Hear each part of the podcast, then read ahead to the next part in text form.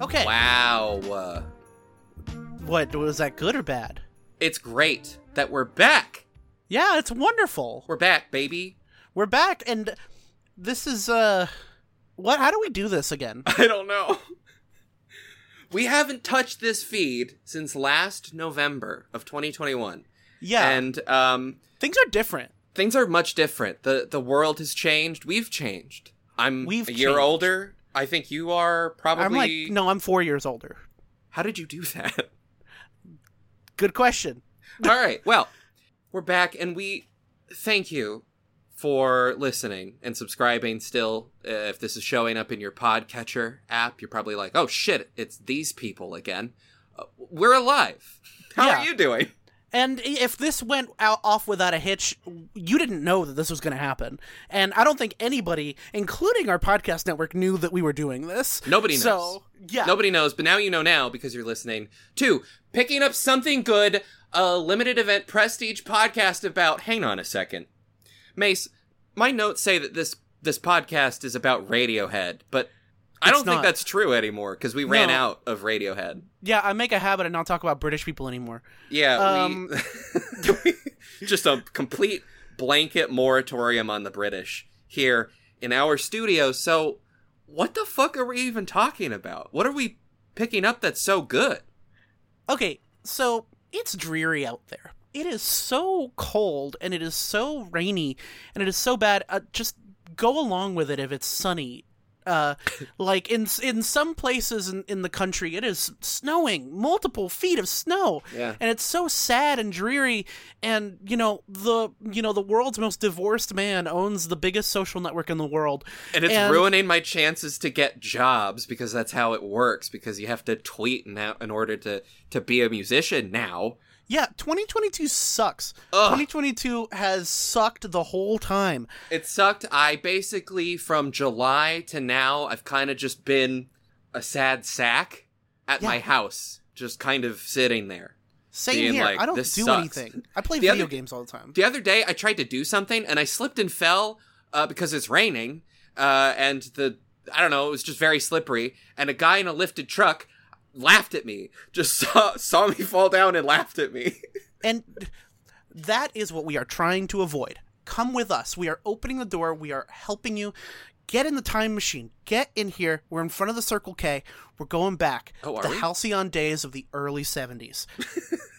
That's right, baby. Cause I'm a fucking sad sack. I've been on a Steely Dan kick. This is a limited event, prestige, December only podcast, probably bleeding into January, about the Dan. Steely fucking Dan. Welcome to Steely Dan Sember. Steely Dan Sember, baby! this idea came up two days ago. I read something that, um, well, I was listening to Aja, as I have been frequently lately. I was like, who even is Steely Dan? Who is that guy? What's he all about? What the fuck is he hiding? So I decided to look it up. I went on Wikipedia. And I googled Steely Dan on Wikipedia. And Wikipedia was like, here you go. Here's all the info. And I was like, it's a bunch of guys? What? Turns out Steely Dan is two guys, maybe more. maybe more.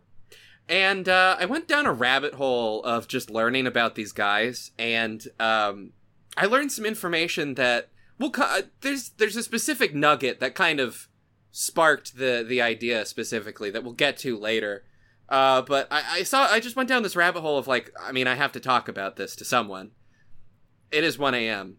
I gotta see if Mace is awake, and and then it led to this. So welcome, Welcome, Welcome to Steely to- Dan Sember. Steely Dan Sember, we are talking about the band, the myth, the legend, the Dan. The Dan, the Dan, Steely Dan.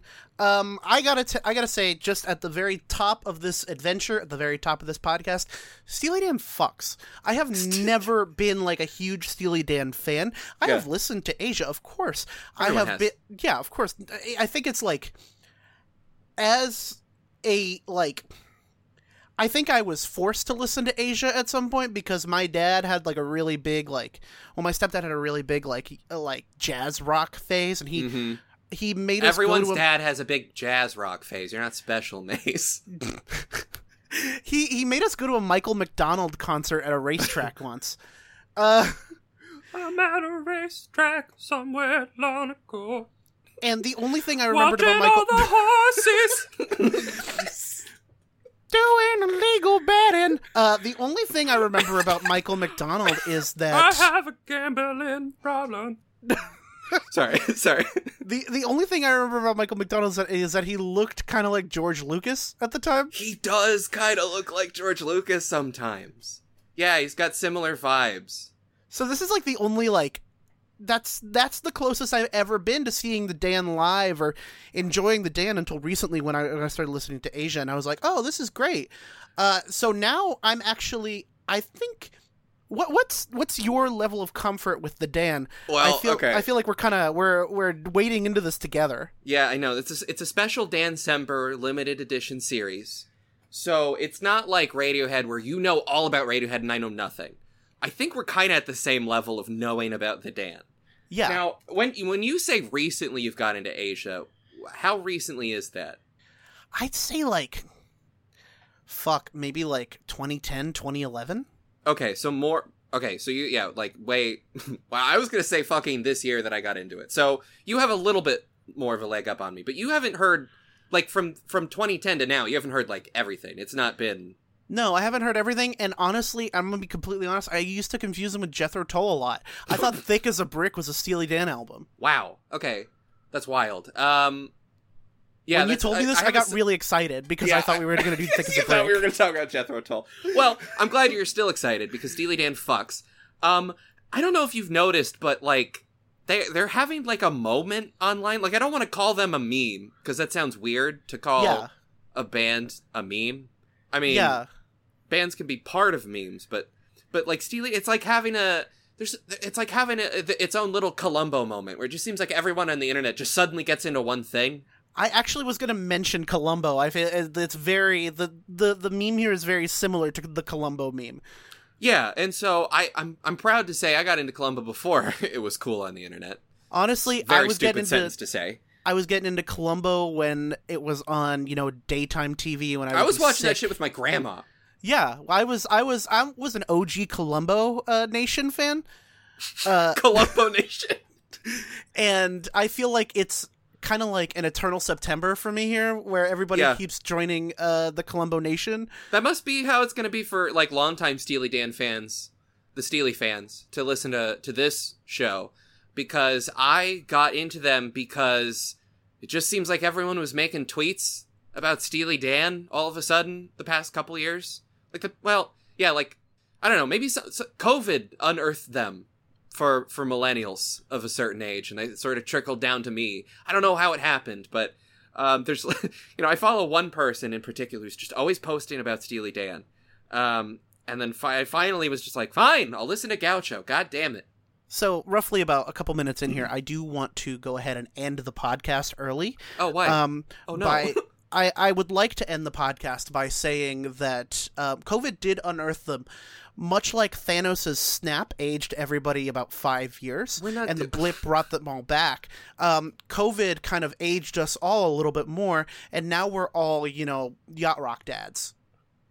oh, I see. It's I- I, exactly was like afraid you were what- going full Marvel on it. You were just making the comparison. No, no, it's like exactly like what happened in the five years between Thanos' snap and the blip. I There don't know no what those Spider-Man. words mean, Mace, but I see your point. Uh, uh, yeah, no, I really do I think that feel like Martin Scorsese should apologize. Shut the fuck up. he might hear this. I, he so he looks like he might be into Steely Dan. I'm just hoping that. That's just wishful thinking. I don't know actually know that about him. Um, but yeah, no, I I feel like I'm definitely next year. Uh, not even next year. Next month. Wow, I I forgot it's December already, even though we've been talking about it. Uh, next month, January, Capricorn baby. Uh, I'm gonna be 27. So it's close enough to 30 and plus the like five goddamn years I feel like I've aged uh since 2020. I feel like I'm I feel like I'm ripe for Steely Dan. to, to Yeah. latch onto my brain. It's like you've become you've become Dan compatible. That's what I they call it. Dan compatible. Yeah, I can I can uh what's it called? In Pacific Rim. Like yeah, you can now pair with the kaiju of Donald Fagen and Walter Becker. Yeah. But yeah, I feel like it's it's perfect now. Uh and I yep, got into really uh Aja and Gaucho first and um honestly just those two albums for a while. Then I was like, what's this pretzel logic all about? And I was like, hang on a second, they sound like a real band. What the fuck is going on here? Did you not think they were a real band before? well, Like, I mean, think they well, were- I mean, like a full band. You know, with Steely Dan, it's it's like it's. Well, I, sh- I guess we should talk about the band. we should talk about the band. Let's talk about how they started. Yeah, let's talk about Steely Dan because at the heart of it, you got Walter, Dan Becker, and Donald Steely Fagen. That's Yeah, where they get their the name of the middle band. Uh, no, the, the the the way they actually got the name of the band was really interesting. But I do want to mention this. I I was kind of reading. knows, Yeah, I- right? Naked Lunch, right? yeah. Well, yeah. Let, we'll we'll t- we'll talk about it in case people. Naked don't. Naked Lunch was, by the way, like during this whole like lockdown thing, and in the intervening time between like seasons of this interminable podcast, Yeah. uh, I did pick up reading Naked Lunch. Uh, You did? and yeah, that's just how my brain works now. Did you finish it? Yeah, Wow.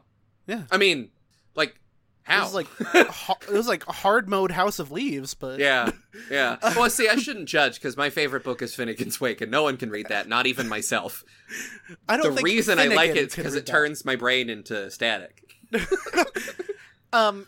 Uh, uh, anyway, uh, I was reading the Wikipedia article about uh, Steely Dan, Yeah. and apparently, you know, Becker and Fagen met at Bard College, which I've heard a lot of memes about on the Insane Johnny uh, Instagram page. Yeah, Uh, so now I'm beginning to understand that part of the lore. Um, you know, they're from New York. Uh, they're from like upstate New York, which is just like, yeah. They're East off. Coast boys. They're very, very East Coast. Um, they which is weird because they're they got a West Coast sound. that's they're the East true. Coast boys with a West Coast sound. Yeah, I think uh, I think that's the that's the true yin and yang of the Steely, the Dan, the East and the West Coast of America. um, you got that. You got that. eh, It's beautiful. It's like they're you know they're East Coast boys, but they got a West Coast sound. That's fucked up. Yeah, like those East just Coast discovered boys. that about though. They've got a West Coast. Anyway, um, yeah, they they began playing together at Bard College, which I I don't know. I don't know. We, we had a couple English listeners. If uh, Yeah. oh, they they're probably thinking Bard College. what they go to Shakespeare College? but no, that's not that. no, Uh, Bard, College, is is in school. Massachusetts. no, it's in it's in New York. Where's in Massachusetts? No, I think there's another school like that in Massachusetts. Uh, Bard College sounds like something that you have to pick as like a skill in Dungeons and Dragons. yeah, you got to go to Bard College to become, well, a bard. Uh, anyway, as Fagen passed by a cafe, the Red Balloon, he heard Becker practicing the electric guitar. And here's the most insane thing I've ever heard in my life. Okay. In an I've- interview, Fagen recounted the experience. I hear this guy practicing, and it sounded very professional, professional and contemporary. uh-huh. It sounded like, you know, like a black person, really. what does that mean? Okay, well, I, I think what he means is I I actually did watch the Aja documentary a couple days ago. He does mention how during that time and basically throughout his life he has preferred what he what he called black music, you know, R and B, Yeah. you know, soul music and stuff like that. I think maybe that's what he's getting at, maybe, but it's kind of a strange way to put it. yeah, I mean, It's Like- that it's that scene. It's the reverse of that scene. In, or no, it's that scene in Elvis where it's like, oh, He's white? He's white. I, I think that um yeah black music is incredible and like the fact that you know it was stolen by white people to uh, make lesser versions of it you know as with the entire early Beatles catalog um basically yeah We're, I, we I can't go even. We can't go even just one episode without fucking taking a pot shot at the Beatles, can we? I, I became a little bit of a Beatles head this Don't even it- start. No. Uh, Okay, yeah, continue I- with I'm- the cafe uh, anecdote. Is there any more to the anecdote? that's just such a bizarre way to put it really uh, he introduced himself to Becker and said do you want to be in a band and I Okay. feel like that's how 90% of bands in the like the 60s and 70s started Yeah, it would just happen to be like two incredibly talented songwriters and musicians they just sort of run into each other one day and they're like, "Yeah, I guess I could work with you for a while." Yeah, I feel like I feel like they crashed uh like shopping carts at the at the store. Uh, I don't know if they had stores back then. What are they, jackass? they, yeah, they crashed shopping carts, riding them down the way. No, they just Yeah. probably crashed them or something. And then they began a decades long uh contrib- like uh creative uh collaboration that garnered them millions and millions of dollars. It's it feels like yeah. it was easier to be in a band that became extremely famous in the 70s. Things were just easier in the 60s. Like, you would just go into a building and go, Hey, could I have a job? And anyone who heard you first would give you a job. Hey, by the way, that's what happened here. Yeah, exactly. Uh, they began playing together. Uh, Becker says, whenever there was a social function that demanded a cheap rhythm section, we were there. Yeah, I got I got quotes too, Mace. You think you're so fucking special? Uh, I'm quoting from Major Dudes, a Steely Dan compendium. I think is the name of the book. It's a collection of uh, interviews and stuff. It's a hell of a title. Yeah, yeah. Out of the uh there was so there's he says there's two branches. I don't know what he means by that. The New York branch and the Boston branch. I guess that's why I thought there was a Massachusetts. I guess he, there's a Bard branch in in Boston. Out of the Boston branch came Jeff Skunk Baxter, erstwhile guitar and steel player, who was once a member of the Boston Sound Paysetters Ultimate Spinach What? there was a guy in Boston who was like, you know that San Francisco sound, you know that Haight Ashbury psychedelic rock stuff. Well, what if I just copied that and called it the Boston sound, and then made a bunch of money off of it, and then he formed, and then he formed a bunch of bands, and then So, so, you're saying this is another East Coast boy with a West Coast sound? exactly. This is another. So Jeff Skunk Baxter, East Coast boy, West Coast sound. That's how you end up in Steely Dan. That's how that's how it happens. So he he ends up playing with with the guys Walter and Donald, and uh, they also meet Denny Denny Dias, Oh, the founder of Denny's. the Holy founder shit. of D- Denny. What's the? Yeah, that's his. That's his name. Yeah, because everyone. Cause so Junk, Jeff Skunk Baxter, right? That's his nickname. Yeah. Right, you got Donald Steely Fagen. You got Walter Dan Becker. That's how they get the name of the band, right? You got Denny Grand Slam Dias. Yeah. Dias. Dias? I'm not sure how to pronounce his last name. It's, a, it's an S at the end. And uh, I think Denny, he's looking for a band. He's a guitarist, and he's looking for a band, so he puts an ad in the paper. And he's he's looking for a band, and I think part of the ad reads, "Assholes need not apply." And so Walter and the gang, Walter Donald and the gang, join him, and then they do Steely Dan. They find a drummer. I can't remember his name. He's just the drummer who gives a shit. That's how it works. Sorry, we're skipping some stuff. And they move to L.A. where they get a, a deal at ABC Records. Oh, fuck. Now they're the West Coast boys with the West Coast sound. Now they're the West Coast boys with the East Coast sound, Oh, but with a little bit of West Coast thrown in there. A little bit of that Midwest sound. We're skipping Nothing. a lot because we're doing two albums per episode. We're already at the 20 minute mark, and I really, really want to talk about Can't Buy You a Thrill. I think that Can't Buy You a Thrill is a fucking incredible album. Their debut sounds so fully formed, it makes me want to cry. Honestly, how do you knock it out of the park like that? Like, on the first go? I was, you know, like like I said, we started with both of us. We started with Aja, right? Yeah. uh, and that's a very di- that's a very different sound. yeah, that's that's Aja. We'll talk about We'll get to it. Yeah, but this is 1972. Steely Dan is a full band. It's not just Walter and Donald. Spoilers. There's going to be some stuff around album 3. um, but yeah, they record this in LA. Yeah. And Donald and Walter they moved there. Uh, to uh, their their producer who produced the album, Gary Katz, gets them a job there. That's why they all relocate there from New York. Yeah. And uh, they kind of don't like LA.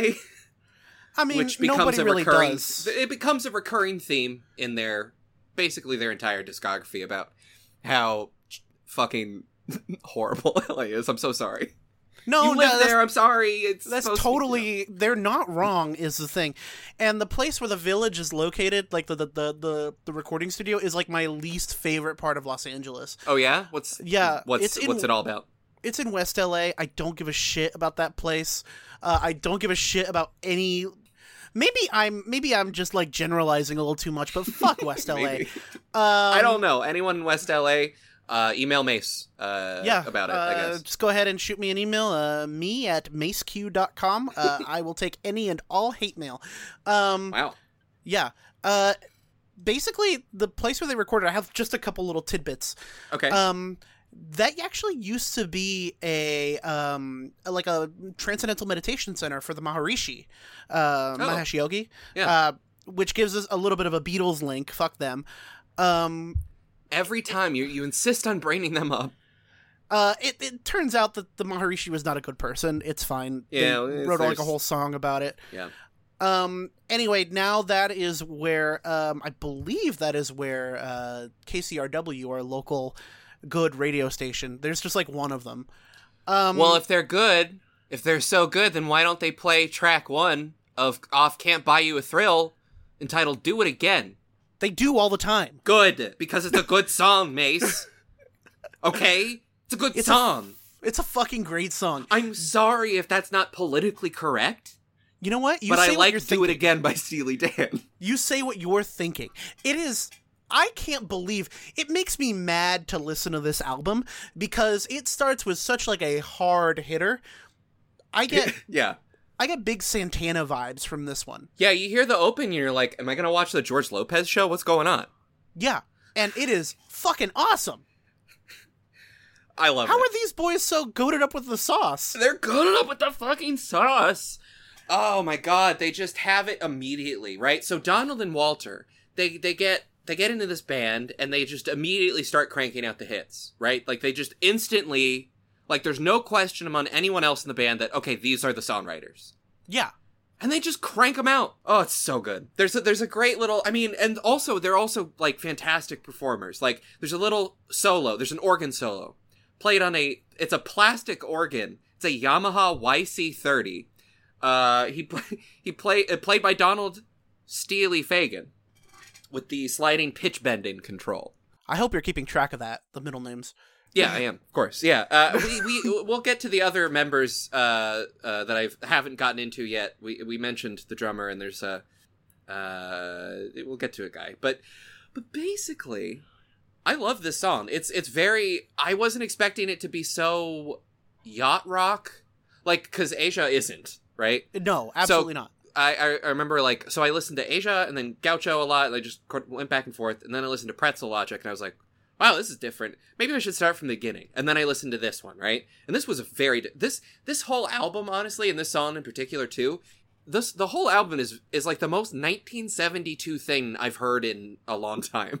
And you know what? It's better for it because I think that like this is the kind of music you needed to be making in 1972. It was like Yeah, but I think it's aged really well. Like I Yeah. this is it's it it evokes that time, but it's like way more like even just with do it again. Like y- you immediately can tell that this is not just regular pop music. yeah.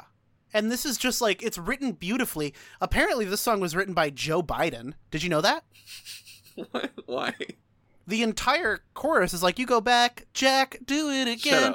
It's no, it's written by Joe Biden. you know, he's got a writing credit on there. That's how he got his start. That's Joe how we Biden know. That's how Pop. he's so famous. Yeah. That's what he became known for. You know what? Shout out to Brandon. Shout out to Brandon. That should be the slogan. I don't know. I don't know. Anyway, uh, do it again is great. Uh, really nice harmonies. Absolutely. I mean, they they they. It's it's hard to it's hard to say anything else. It's their uh, it's the second highest charting single uh, in Yeah. his, in their history. I- I think it got to number six How do you open an album with your second highest charter? How do you how are you so that on your talented? on your debut album. yeah. Yeah, That that's like if the Beatles opened up like they just started with fucking a day in the life. If they just like knocked it right out of the park immediately. it really does feel like that. Where it's just like we're Steely fucking Dan, and you're here to listen. God, welcome to picking up something good. Yeah, Okay, uh track 2. Let's talk about doing that dirty work, that dirty jobs with Mike Rowe. yeah. So, um, my first reaction when I first heard this song was, "Oh, I know this song. This is Steely Dan." I had no idea. I just this is a song you hear like years ago at like a grocery store. It's in The Sopranos. It's in The Sopranos too. Yeah. Uh, I just never knew it was a Steely Dan song until I like actually went back and listened to this album. I was like, oh wow, okay, it's them. Because guess what? It's not Donald Fagen on the lead vocals. Nope, it is not. Some other fucking guy. It is. I it's it's It's David, Palmer. David, David, uh, David, David the Pipes Palmer. David the Pipes Palmer. There he is. He was hired. Get this. He was hired like midway through the recording of the album because it turns out that Donald Fagen wasn't comfortable performing live as the lead vocalist quite yet. He had a little bit of stage fright, Which is insane, by the way. which is like I'm not trying to make fun of him because I also I I know I know that feeling. Yeah. But then you think about like what they went on to accomplish and it's just kind of like Donald. Respectfully get over yourself. come on, come on. It's like at the beginning of the Flaming Lips, where uh, Wayne Coyne's brother was actually the lead vocalist, and it was not great. right it's like and i kinda unfortunately i'm so sorry the pipes palmer but i don't like his vocals on this track No, but I do like the ending there, where it kind of repeats, "I'm a fool to do your dirty work." That is so good. oh i think the chorus is really good with the harmonies Oh yeah, absolutely. i think that's great but i think the verses the verses kind of sound a little too folk rock You know does what? Yeah, they're a little folk rock for what this album is. i was yeah i mean well the thing is with with this whole album is that it does get varied but i felt like the vocals didn't quite match the backing track i don't know that's Right. just me yeah, yeah, that that completely makes sense. I think it's a fun uh it's a fun little song. Uh it's very uh the first two songs lyrically. Let's talk about the lyrics. They're very cynical. Oh yeah, absolutely. This is like It's a very cynical band. The first the first song is just like, you know, the the first line in the album is like, you know, a man stealing your water and it's very dramatic and it's like there's fights. There's a guy with a gambling problem at the end there and the dirty work is like a is a is a it's as, as far as I can tell it's about an affair between a man and a married woman and he's just like sick of being like Yeah. second fiddle or something like he's like he's like starting to be like oh well, oh great i'm just some fucking guy that you gotta like sneak around yeah, and it it just I feel like this is like what Radiohead would have sounded like in the '70s. dirty work really No, just like in general, like the the lyrical content. oh the I feel like yeah. they, there wasn't really much to worry about except like ga- they didn't have gas for a little while, and I think Jimmy Carter was yeah that's something. true i don't know i don't 1972 i don't know when the gas stuff happened oh you know steely dan was very very concerned about that Oh yeah, absolutely. Beside they, themselves. They, they probably had like a ton of things on their car that was like no gas, smiley face. That's all I ever see. I I have no. Uh, are we gonna get canceled for this? For uh, you know, kind of throwing away the seventies? throwing away the 70s what do you mean Yeah, just kind of like uh, uh, uh de-emphasizing what happened in the seventies because I have no idea. oh well that doesn't matter we're talking about steely dan like Yeah, fuck it. they're Steal not in. they're not like you know they're not making protest music where we have to explain the context of like well they they're talking about the Vietnam War in here. They mostly talk about uh loose women and drug abuse. That's kind of their thing. Yeah, that, that's kind of like that's. Do we that's need to get into the whole what whatever Jimmy Carter was doing? I feel like people don't need that. I feel like talking Jimmy Carter was he was growing like mutant peanuts or something. I think. he's pro he's doing some weird shit with peanuts, I bet. Uh, he was, I don't even think he was listening to Steely Dan. What he was trying to make the first peanut to? you could fuck. he was a freak. That's for sure. I'm so glad we never had a president like him again. Yeah. anyway, Kings. Holy shit. Yeah, Kings. What do you what do you have to say about Kings? The chorus of Kings has been stuck in my head for several days. Oh yeah. Yeah. Holy crap. Who is who what, what is this about? Who is this about? Oh, Kings is uh I'm trying to I'm trying to I'm I'm trying to remember because I've listened I've listened to the first two albums so often. Oh, this is the one uh The Good King Richard. Yeah. Right, yeah, yeah, yeah. Okay, yeah, yeah. Uh I don't know. This is like I I kind of felt like uh sort of a a send up of authority maybe. Oh shit, they got us. I don't know. Like I think they're getting a little banky, maybe. yeah, the remember 70s. how we were I guess we are were- going to talk about it. I mean, seventies in politics in America, it was kind of like people were. People were mad. There was a bunch of stuff happening. See, we don't really know much about the seventies. people were Yeah. mad about something. people were mad. Like I know about the '60s, I know about the '80s. I don't know anything about the '70s because it just it felt like a time that everything was in decay for some reason. Um, anyway, apparently on the um on the actual uh liner notes for this album, Kings right under it is um the subtitle for it is no political significance. Oh, they do say that. they do say that, but obviously, yes, it is like a political song. It sounds like At like the time, it was Richard Nixon as president. So, like, I'm sure that I, you know, good. We've we seen the last of good King Richard. Rain out the past. His name lives on and on. Roll out the bones and raise up your pitcher. Raise up your glass to good King John. So I'm Yeah. wondering, like, so so it, you are you sure you didn't you weren't talking about Richard Nixon, you guys? it's probably about Richard Are Nixon. you sure about that? It's probably about just like what I what I'm seeing here is just. It seems like it was disappointment and conservatism, which is like, yeah, same. Yeah. yeah. Yeah. but again, very it's it's not hopeful. It's not a hopeful like, oh, we'll get through this difficult No. time. Uh uh Yeah. Uh yeah, the bridge all and though we sung his fame, we all went hungry just the same. yeah. They're not they're not pleased. but very catchy tune. I don't think it's my absolute favorite, but uh it's so good. No, it's so good. It's so good. Ah, god, this album is getting really good. Ugh. And then Midnight Cruiser. and then Midnight Cruiser. I don't like this one. It's just a little weird. I don't know why. There's something about it that are just. It's just a little bit.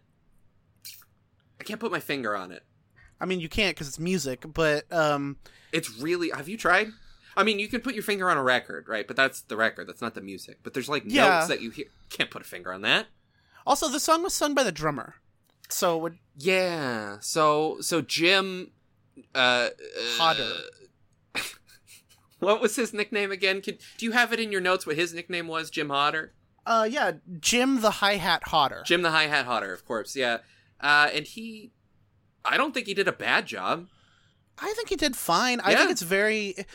What Genius is telling me here is that it's, you know, the subject of the song is an aimless wanderer lamenting his lost opportunities and the bygone prime of his life. I feel like many, many, many songs have done this better.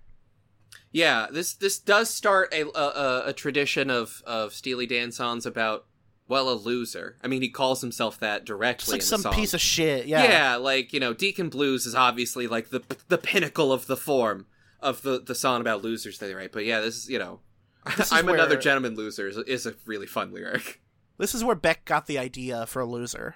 I bet he did. That bastard. The fucking Beck. I Um, hate that guy. um, I, yeah, it's it's just like a fine song. I I think that it's not like, it's not quite as memorable as the rest of them, of course. yeah, Um, well, it it's, so the problem is, I think, I think, I think I know the problem. It's there's it's, there's not enough jazz in it. you know what? You're right. I I come to Steely Dan for a little bit of rock and a little bit of jazz, yeah, and this is a little bit too much rock. I think that is my problem with a lot of early Steely Dan, where even though the song is good and I'm like, it's a toe tapper. Look at my toe, it's tapping. I'm like, boys, boys, where are those funky chord changes? I feel like I feel like this is like something you'd hear in like a bar. Yeah, and it's not the kind of bar that I would go to. I don't think it's a bad bar. I just don't think Yeah. it's my kind of bar. Also, I don't Yeah. drink anymore, and that kind of complicates things. Yeah, I mean, I not- I go to board game bars. Oh, Yeah. oh that's right. I forgot you're a nerd. Yeah. Um, I go to board game bars where they have like mead on tap. It's fine. Jesus. Uh, anyway, Well, only a fool would talk- say that. I love I love how we like uh, tried to tried to beat each other to it. we both saw we both saw the the perfect transition to the perfect fucking song. This is my favorite song on the album. this is awesome. Only a fool would say that. It's so good. Yeah. It's so fucking jazzy. It really makes up for Midnight Cruiser. Like they just like, oh, you know what? I'm sorry. You wanted jazz? I'll give you some fucking jazz. And also, like, I love the very first verse where he's like, "Yeah, you think you wear a nice hat? You think you're fucking cool? Boy, the plan, a natural man wearing a white Stetson hat. you got a nice hat, asshole." Oh, you think you? Oh, you think you're a nice fucking hat? I, I love I love everything about this song. It's basically just a song of just like, oh, you think you're so fucking cool. You don't even know anything, man. You don't even Yeah. know. It's so good. I know so many people I want to send this song to. just see if they pick up that I'm talking about them. Yeah, What's that? Uh, there's like a lot of clothes references here. yeah, He's got his shoes and his hat. I feel like I feel like the Steely Dan guys, you know, since they're the West Coast boys with the East Coast sound now, uh, they might be barefoot as legal guys. are they? They probably might be. I feel like Well- they're on this album they approach barefoot as legal or like a sensible shoe. Do you think? Do you think? This this is the kind of so Steely Dan's in the era that they're like if this album were a person, they would wear those weird toe shoes that that that certain kind of granola types wear. This isn't a really this isn't a hippie record.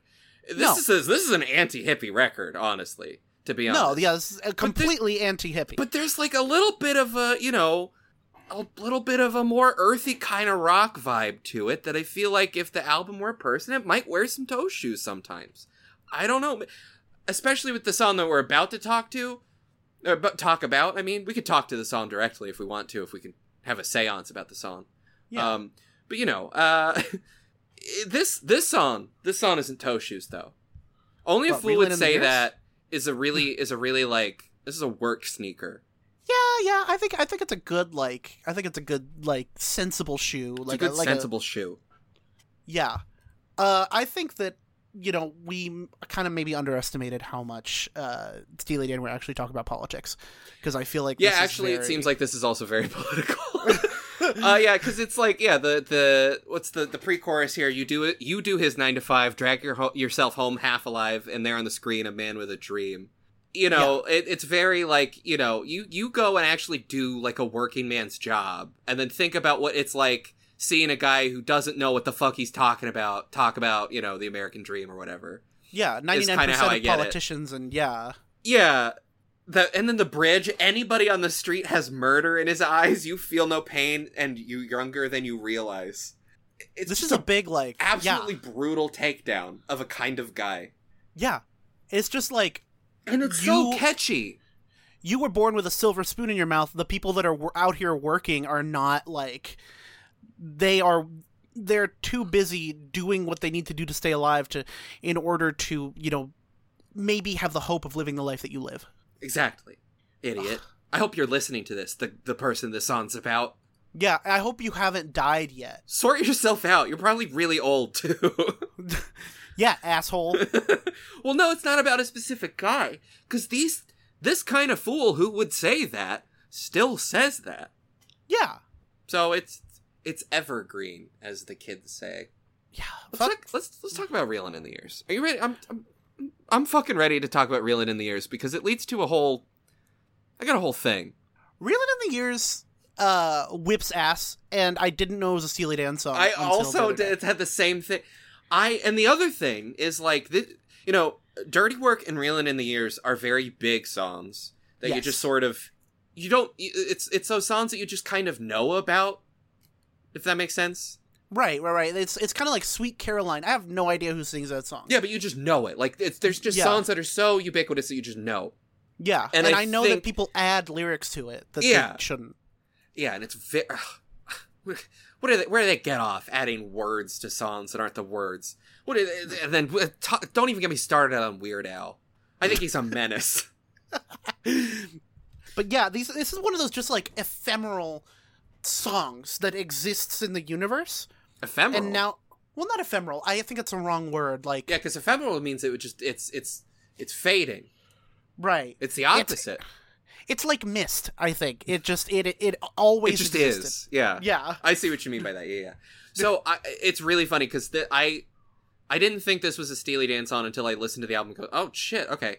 But I also didn't think it was the same band who did Dirty Work. I thought those were two different bands. Right. like that's the cool thing about this record is that it does sound like like they do. There's there's a through line, but they get they get to so many different areas um and vibes that I think uh is still really amazing for a debut album that they just have it. Right. Yeah. But this song is also very 1972. This is a song that like this is a song I imagine a very lazy filmmaker would use as like a oh well my film is set in the period so here you go. yeah, I feel like I feel like this is like Not that's not the song's fault. yeah, it's not the song's fault, but I feel like an earlier in his career, Paul Thomas Anderson would have used it, or Oh like yeah. Tarantino would have used it to to mark the beginning of Once Upon a Time in Hollywood or something like that. Possibly. It's a little I think it's a little too obvious for Tarantino. I think it's a slightly worse filmmaker's choice. but it's a really good song. Oh my god, that chorus. Yeah. That really full harmony where it's just Oh, everyone, everyone in on it. yeah, everybody from the '70s, everybody. Are you reeling in the years, stowing away the time? Are you gathering up the tears? Have you had enough of mine? That is so fucking good. And the like sort of quick talk sing delivery Yeah. uh, of, that that Donald does in the verses is great. That uh, I mean, the lyrics. th- There's so many good lyrics that I feel like I could just read out the entire lyric sheet and be like, "That's my favorite lyric." Yeah, like the whole damn thing. You're telling me you're a genius since you were 17, and all the time I've known you, I still don't know what you mean. Fucking got him. Uh, Got him again. Another f- brutal takedown. They're really good at these. Uh, I still uh, the weekend at the college didn't turn out like you planned. The things that pass for knowledge I can't understand is so good. Oof. Yeah, Um, and uh, this uh, this genius annotation I didn't know this. That weekend at the college didn't turn out as you planned is apparently based on lead singer Donald Fagen's high school girlfriend Dorothy White visited him at Bard College for the weekend and ended up getting arrested for smoking weed. Jesus. Another interpretation is that she dropped out rather than quickly rather quickly after starting. So fast that it felt like she only spent a weekend there. But hmm, Donald Fagen, high school girlfriend. Hmm. Wait, hold on. Uh, what does this mean? Was it his high school? Like, was it his girlfriend from high school? Yeah, I was like, Or hmm, was it his girlfriend who he dated that was in high school? Right, I know. Like this genius annotation has me like, mm, I must do further research. What the fuck, man? This is unclear. anyway, ignore I used to all of the think- songs in their oeuvre about teenagers. Anyway, Oh, there's that word again, oeuvre. yeah, Uh, oeuvre. uh, I used to think that, uh, but you know, before I had ever heard this song before, which is you know a you know so far gone at this point, it's Yeah. probably like. I used to confuse this a lot with Simply Red's "Holding Back the Years," which is a completely different oh song. yeah. By the well, way, I could. The titles are similar. Yeah, I see. yeah, that. I I was like, oh yeah, Simply Red. They did re- reeling in the years, and I'm like, no, that's a different band. they have not done that. that is a separate oeuvre. that is a completely separate oeuvre. yeah. Apparently, Jimmy Page from Led Zeppelin thinks that the guitar solo on "Reeling in the Years" is his favorite solo of all time. Okay. Which, Which what? which, I'm reticent to trust a guy in Led Zeppelin. Look, but I know, but that guitar solo is so fucking good. oh my god. Like, I think even Steely and Dan themselves agree that like it's a big part of why it became a hit. I think I think they're giving it a lot of credit there. I think the whole thing is the reason it's a hit. I mean, did you hear, you heard that chorus, right? right, right, right. Yeah, That's- Elliot the Strings Randall, like, fuck that shit up, real good. Uh, no, Elliot the Seer Randall. I thought it was the Strings. His nickname is the Seer because I'm so glad we get to talk about this solo and the person responsible for it. Elliot Randall is an American guitarist best known for being a session musician, right? So he's not a Yeah. guy who joins bands for being He's- in the band. He joins them just for session stuff, which is cool. He's just a guy that's in them. you can you can uh, back in that back in those days you work in la as, as a good enough session musician you can make a ton of money like holy shit i i'm like i really rarely go i was born in the wrong generation but sometimes i think about like like that wrecking crew documentary and just like how they were just like oh yeah we were you know we were good enough that people just like were constantly hiring us. I I think it would have fucking killed it I- oh as like a session musician. Yeah, or just as a composer like you just there was so much work for musicians. What happened to all of the jobs? Ah, I feel anyway. like I feel like if you had been a session musician growing up in the '70s, by this point, you and Wendy Carlos would be best friends. oh man. That's my dream. That'd be great. Yeah, well elliot randall uh, has a career that is it's it's pretty it's pretty good. Yeah he, he did some stuff but uh, he did uh, let's see here. I lost my train of thought. Hang on. So he he met donald fagen and walter becker uh, years previously um, when they were still uh, touring musicians for a band called jay and the americans. Yeah. um, he recorded some demos with them, and they went their separate ways. Uh, in '72, the year they were recording Can't Buy You a Thrill, he left New York for California. He reunited with Becker Fagen and childhood friend Jeff Skunk Baxter, which, before we even talk about the second album, there's going to be an entire kind of mini segment about him because I need to talk about Jeff Skunk Baxter. I feel like a guy whose whose nickname is Skunk can't be any good, We- right? oh Like, my god, you have no fucking clue. Anyway, so uh, his solo on "Reeling in the Years" was like it was a really big part of the appeal. It was a very popular song, and his solo was very notable, and it got him a lot of work. Mhm. He also, so he began getting calls from other artists. He did a lot of session work. Steely Dan approached him what like together or like yeah, Steely and? Dan both as a unit. They they walk in step with each other. I other. imagine they like like speak at the same time. They too, also right? speak in unison. Yes, they are. They are but one mind. Steely and Dan, Walter and Donald. They share a colon. They somehow share a colon, even though they are not conjoined. They refuse to tell us how or why. But anyway, they they approach approach. They approach Elliot Randall uh, at one point and go, "Hey, man, uh, we love your work. I think you're an excellent guitarist. Um, how do you what do you say about becoming Steely Dan Steely Dan material for for permanent? Uh, how about you want to join Steely Dan?" Huh. But he politely declined. What? He felt that the band's dynamics would make the band dissolve after the third album, which it did. that is why his nickname is the Seer. He saw, he sees, and he will always see. He Fuck, he was right. Mhm. He was completely right. He just, I don't know, he just called it. He called it from, he just, it was like Babe Ruth in the fucking home run. He, he called his shot. He's like, no, this shit isn't gonna last.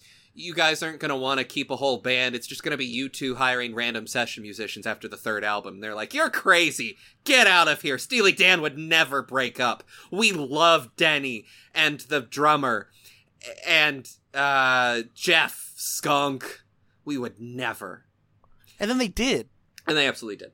Uh, I don't think it was contentious or anything, but they, they absolutely, he was right. Uh, Randall went on to become a touring member of Sha Na Na uh, in 74. Hey there, welcome to Picking Up Something Good, a limited run prestige podcast about Sha Na Na. absolutely not, not, not. I have Um, never heard of Sha Na Na before. and I, and you will not hear it on the podcast again. He did join Steely Dan again for their fourth and fifth albums, uh, again just for session work. He had a history of turning down permanent gigs. It wasn't just Steely Dan, because Sha Na also, I assume, and he was like, "Nope, just want to tour with you and then move on." John Belushi asked him to be the musical director for the Blues Brothers, uh, a position he also turned down. what? Jeff Porcaro and David Pock Pike, I don't know how to pronounce his name. He they offered Randall the chance to be a founding member of Toto, which he also rejected. He This just man yeah. had so many opportunities to get it even on the ground floor the of ground things. the ground floor of Steely Dan, the ground floor of the Blues Brothers, and the ground floor of Toto. Next, you're going to tell me that this man was like recruited to be in the Beatles. no, he just he only he just he really preferred being a session player. That's just what That's he liked to do. insane. Yeah, he didn't he didn't want to be locked down. I guess. Yeah.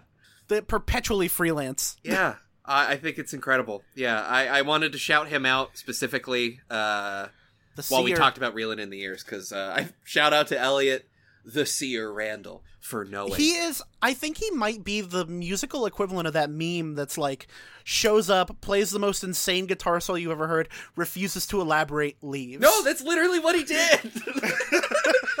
that's exactly what he did, and they begged him to stay, and he's like, "I'm already gone," and he was. holy shit. Anyway, fire in the holes about uh draft dodging. Yeah, it's kind of funny how how wrong we were about them not being political at all. It's Yeah, almost uh, as we're- if they're quite insightful. yeah, What the it's fuck? almost like they had their finger on the pulse of the 1970s. Yeah, but I mean the reason I'm like they don't do protest songs. Like they're not they're not overt about it. Like in the liner notes, they do say this isn't political at all. Like they they do Yeah. they're I mean, it's knowing, it's winking. It is political. But they they don't seem like they want to be a political band. Does but they're still doing it. No, yeah. I mean I mean it's 1972. Fucking Nixon is the president and the Vietnam War is happening. It's kind of hard There's not a to whole draft. yeah, it's kind. I feel like it's like impossible not to, um, like be an American with the kind of you know conscious that these guys had, and not want to like write a song about how it's fucked up. Yeah, and I, I mean the the first couple lines are like, "I decline to walk the line." They tell me that I'm lazy, is very much like. I guess you know. They, uh, to me, it sounds like you know declining to go to war and you know die in the jungle for some dumbass political reason. Yeah. Uh, and you know, th- like the people who were there for like World War One and Two are looking at him like, that's dumb. But like, you guys were fighting for like a different thing. yeah, Back it's then, they were, different. they- it's yeah. they were punching Nazis, and now you know they're calling you stupid for not wanting to go die for like no 'Cause- reason. because these people who aren't Americans and we have no business telling them what to do want to be communist, and that would be bad. Exactly. So yeah, I mean, it's kind of impossible It's- not to not to comment upon that, and that's this song. I like it. I think it's a little. Where's the jazz?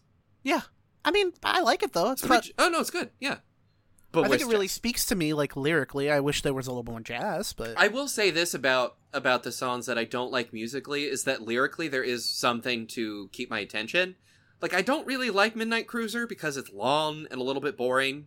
yeah, but there's moments that I will, you know, I, pop music in 1972 didn't really do that. Like if the music wasn't happening, then you, what the fuck were the lyrics? you know. yeah, So uh, yeah, so I, I have no problem with Fire in the Hole, but uh, I it's it's not the most memorable. It's not jumping out at me at the moment. right, right, right. Of course, of course. What about uh, what do you think about Brooklyn owes the charmer under me? There's a lot of songs that mention like New York. It's they're- almost like they're from New York. It's almost like they're New York boys It's almost in like LA. they're East Coast boys. East with a Coast West boys Coast with that West Coast sound. Yeah, I just- yeah, also kind of don't. Really, I don't know. I don't really care about this one. I feel like every time I listen to it and I hear this one, I'm like, oh, the album's over because it feels like a closer it feels reason. it feels like a little bit like okay we're done And yeah, and, and, then then, there's two I more like, songs yeah, I look at it, I'm like, wait, hold on, there's two more. uh, this is like, it's okay. it's a little bit yeah I don't have much to say about it. yeah unfortunately uh I lived in Brooklyn for a little while. I guess it does feel like Brooklyn. That's kind of why i don't it doesn't do anything for me because i'm like yeah this i mean i get what you're going for you guys but like i don't have this i don't have this emotion for brooklyn It feels very much like uh, it's a, it's a loser song. It's like it's a, another loser song yeah which is i love that yeah. i love that they keep doing that uh i think also lyrically it is also kind of weaker than some of the other songs which is why um it's it's not great you know actually now talking about this i do like fire in the hole better than i originally was saying I yeah, that's true. actually that that did happen to me a couple times where it was like fire in the hole I was like yeah this is pretty good and then i would listen to brooklyn over oh it's the charm under me and i was like okay fire in the hole was pretty good wasn't it change of the guard though Change of the guard. Holy shit! change of the guard's good Fuck yeah! we're running out of things to say but this No, album it's just good. it's just this uh, this album's just kind of good is the thing yeah, like I what do you have to say what what, what we got past all the hitters. yeah I, I have to say like the, the second the second half of the album is a little bit weaker Yeah, Where it where whereas like it's in the sense that like they're good, but they're not like oh my god, I really got to talk about every aspect of this. Mhm. Um, like I would want to with like Reeling in the Years or something. right. It's good. It's a really good song. I really like Change of the Guard. Um, I think it's another like uh, it's it's another commentary song of just kind of like if you want to if you want to get through the years, it's high time you played this played your card. If you live in this world, you're feeling the change of the guard. It's very like wow, there's a lot of things happening, isn't there? Yeah, I think it's another song about the the seventies, whatever it was called. It's a very it's a very 1972 album. Okay, so when you get to the, when you get to track nine, where it's like yeah, the 70s are still happening, it's like yeah, yeah, Steely Dan. it's the 70s clear that they're happening. still they just started. like I get that. You don't even like wait for the rest of the 70s. God. Like this is you guys are living in like a pre Star Wars world. Just wait. You're so judgmental that you haven't even seen Star Wars. Come on. Nixon's doing fine. He hasn't Yeah, even done Watergate yet. Grow up. You haven't even seen Star Wars yet. You haven't even seen one minute of Star Wars every year. Oh man. I, I yeah, so Someone should do a podcast about that. someone should do a podcast about Star Wars. That'd be fucked up. Yeah. Anyway, Not us. Turn that heartbeat over again. I really like. This is another loser song. another loser abuse song. I love that there's so much. There's so much loser song. It really, it really does put the the the title of the album in a funny light of just like it's just a bunch of guys who yeah they just cannot buy a thrill. They could, but their life is so miserable that they just it's not gonna work. It's like an upbeat like if if you took all the Springsteen songs about being sad, Yeah, uh and you made them upbeat is what these loser songs are like. yeah. It's it's it's a it's a it's oh that's so that's such a good point. Like Because yeah, because this song this song's like it's about a guy. He's he's like you know he's turning a crime. He's like miserable about it. He doesn't want to. Yeah. Uh, you know, he's asking Michael and Jesus to to to help. You know, oh please, Michael flee. Yeah, yeah, exactly him. yeah, another drunk loser. Yeah, it's just I, it's kind of a bummer. it's a bummer, but the the it's uh they do with They Might Be Giants where the the song isn't that much of a bummer, but the lyrics are. Yeah, yeah, yeah, yeah. Like it's, Because it's They the chorus is a little bit pleading, but it's it's a little bit bouncy, Yeah, right? yeah. It's kind of like it, it kind of hits a little bit, but like you can tell there's like a profound sadness behind it. Absolutely. and also much like they might be giants which i guess we'll be covering later on um after Oh yeah, this is the stopgap between the Radiohead season and the They Might Be Giants season. We should have said Yeah. that up front. we, we yeah we should have said that at, up at the top we haven't forgotten about that Yeah, don't worry. um So thanks if you The- listened this long. they they do also mention in the third verse like the like a weird much like a they might be giant song like a weird like american author yeah, it was yeah Uh, William Wright. Um, I'm yeah. not familiar with him really. They might be giants also love to do that where they weren't they obsessed with just like one guy for a while Yeah, that one guy. like the guy they would have like masks of yeah, that one guy. who is the guy I think his name. I think his name's also William. but you know who i'm talking about right Wait, actually, it might be. Actually, it might be that. It might be. Wait, hold on. William Wright. Hold on, hold on, hold. On. I'm, I'm going to the They Might Be Giants wiki because this actually might be. Because it was also a, he was also a writer. The guy that They Might Be Giants wore masks of. That old guy with the white hair. Yeah, I'm Yeah. not allowed to Google it because Right. Yeah. Yeah. we yeah, haven't yeah. start. Yeah, Hold on. No, it's. I think it might be a different guy because uh, this guy's William Allen White, and the guy that Steely Ah. Dan is referencing is William Wright. so this okay, so they're really close. Yeah, that's weird. that's why I was like, hang on, is that the guy? no, uh, that would be like a crazy coincidence. But no, it is, these are different Williams. But yeah, um, I think this is a really good closer. It's the, after the like fake fake closeout, fake out closer of Brooklyn knows the charmer under me. Um, very catchy, very smooth. This is the most yacht rock I think. But like, yeah, but like, uh, for for the guys who just crashed their yacht, right? for the guys who have just crashed their yacht and they're in the middle of a divorce. Yeah, exactly. This is this is the like post post yacht Holy rock. shit! It's divorce music. Kinda. It is. Isn't it? It's a little bit. It's a little bit divorce music, unfortunately. yeah. it is- unfortunately it for is- us, because it's. uh, what does it say about us that we like divorce music? Yeah, we've covered a lot of divorce music on picking up something good. We have, and we're gonna cover fucking more in this big episode because we got another. Ep- we got a got another album to talk about. Countdown to Ecstasy. Yeah. I think let's take a break, and then after this ad from our sponsors, probably like Casper Mattress or something. I bet we got a good. I bet we got some good sponsors lined I, up. I bet we got a really good ad read with like a day of anticipation. Uh huh. Uh, we do. Yeah. Um, uh, we'll be back with uh with our comprehensive review of Countdown to Ecstasy. Oh, oh, thank you. I think this is the beginning of an unhealthy dependence. Oh. I'm a fool to do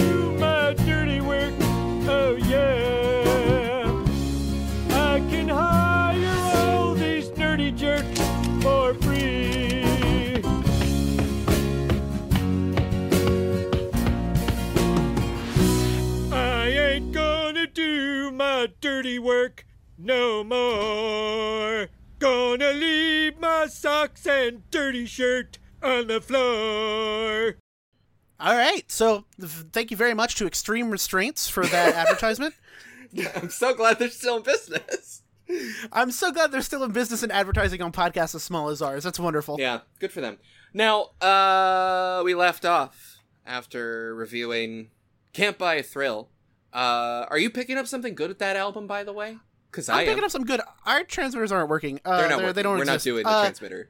Uh, I think that that got me in a mood. I went ahead uh, while we were, you know, doing our 20 minute long extreme restraints ad. Yeah. Uh, I was out. Uh, I went to the fridge and I got a Christmas ale. Uh, and because it is, you know, Steely Dan December, yeah. I figured it would be uh, good to, you know, crack one open and just. Uh.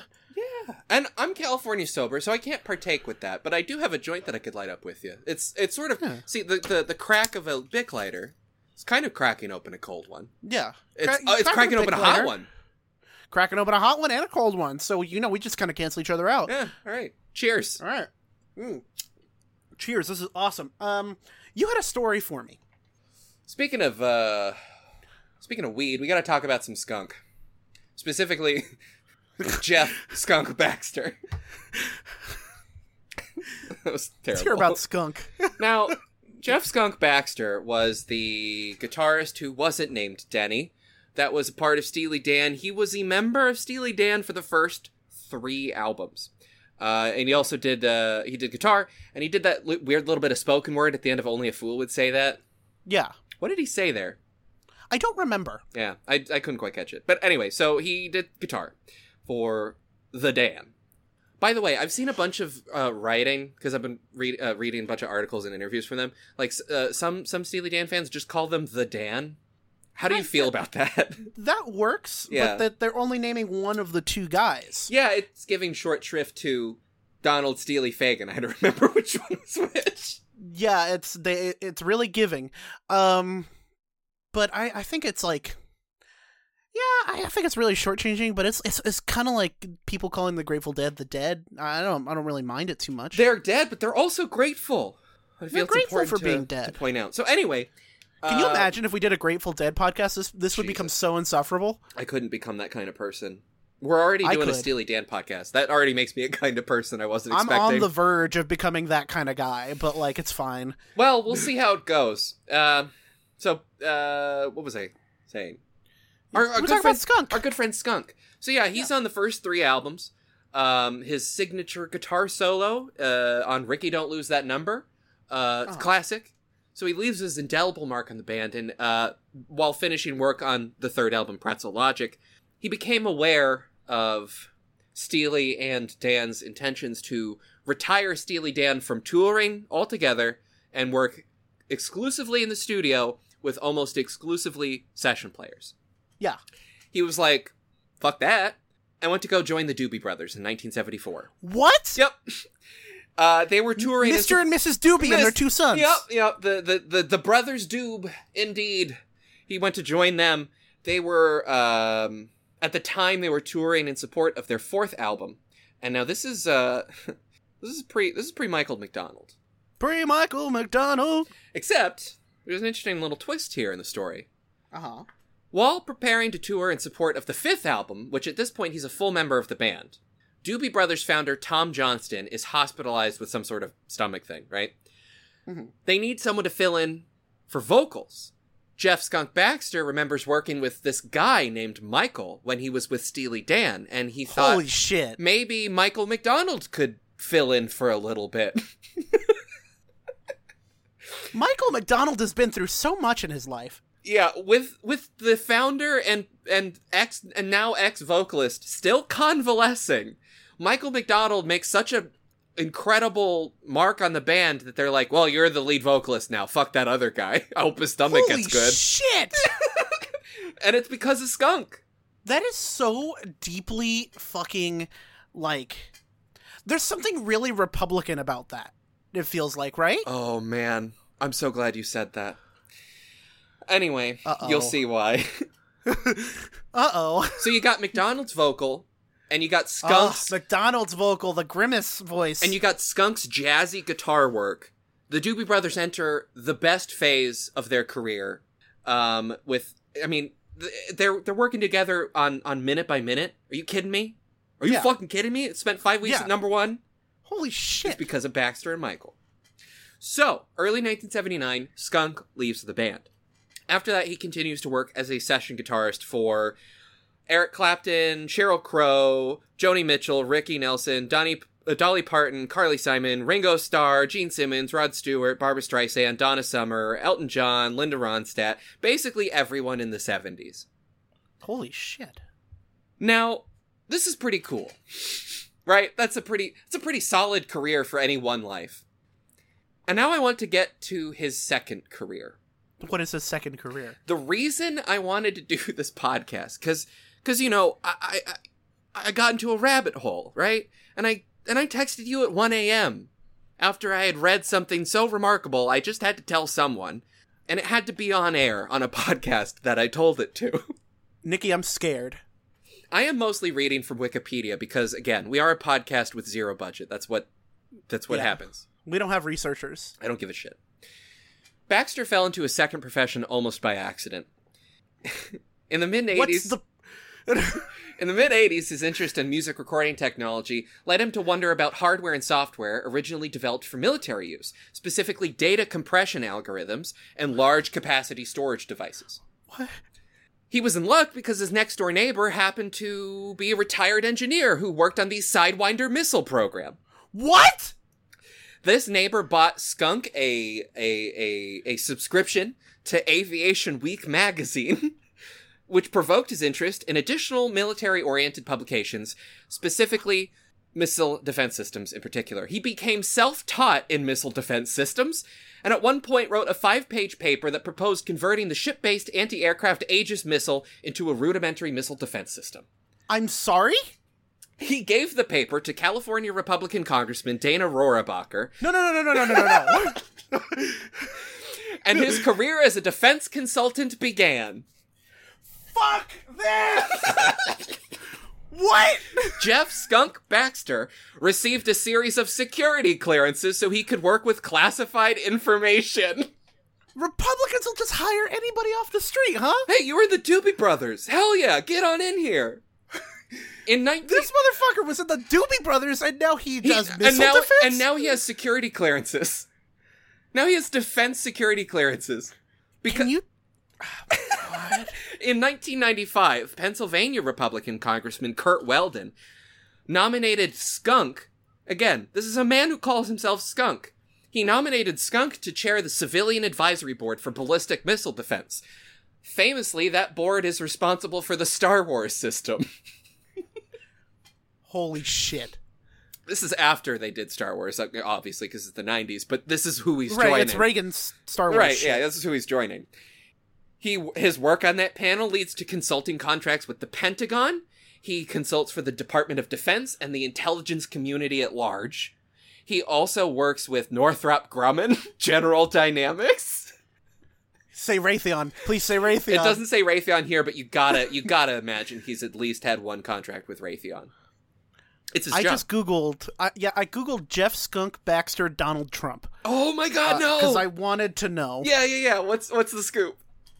Jeff Skunk Baxter stands between President Donald Trump and Kid Rock prior to the signing of the G. Hatch, Bob Goodlatte uh, um, Music Modernization Act in the Roosevelt Room at the White House. Oh my God. October 11th, 2018. No, I remember that because I remember Kid Rock standing there and I'm like, yeah, he's gonna modernize music, all right. I didn't realize Skunk was there. Skunk was right behind Kid oh Rock. Oh my god, Skunk was directly behind Kid Rock. that's so fucked up. What the fuck?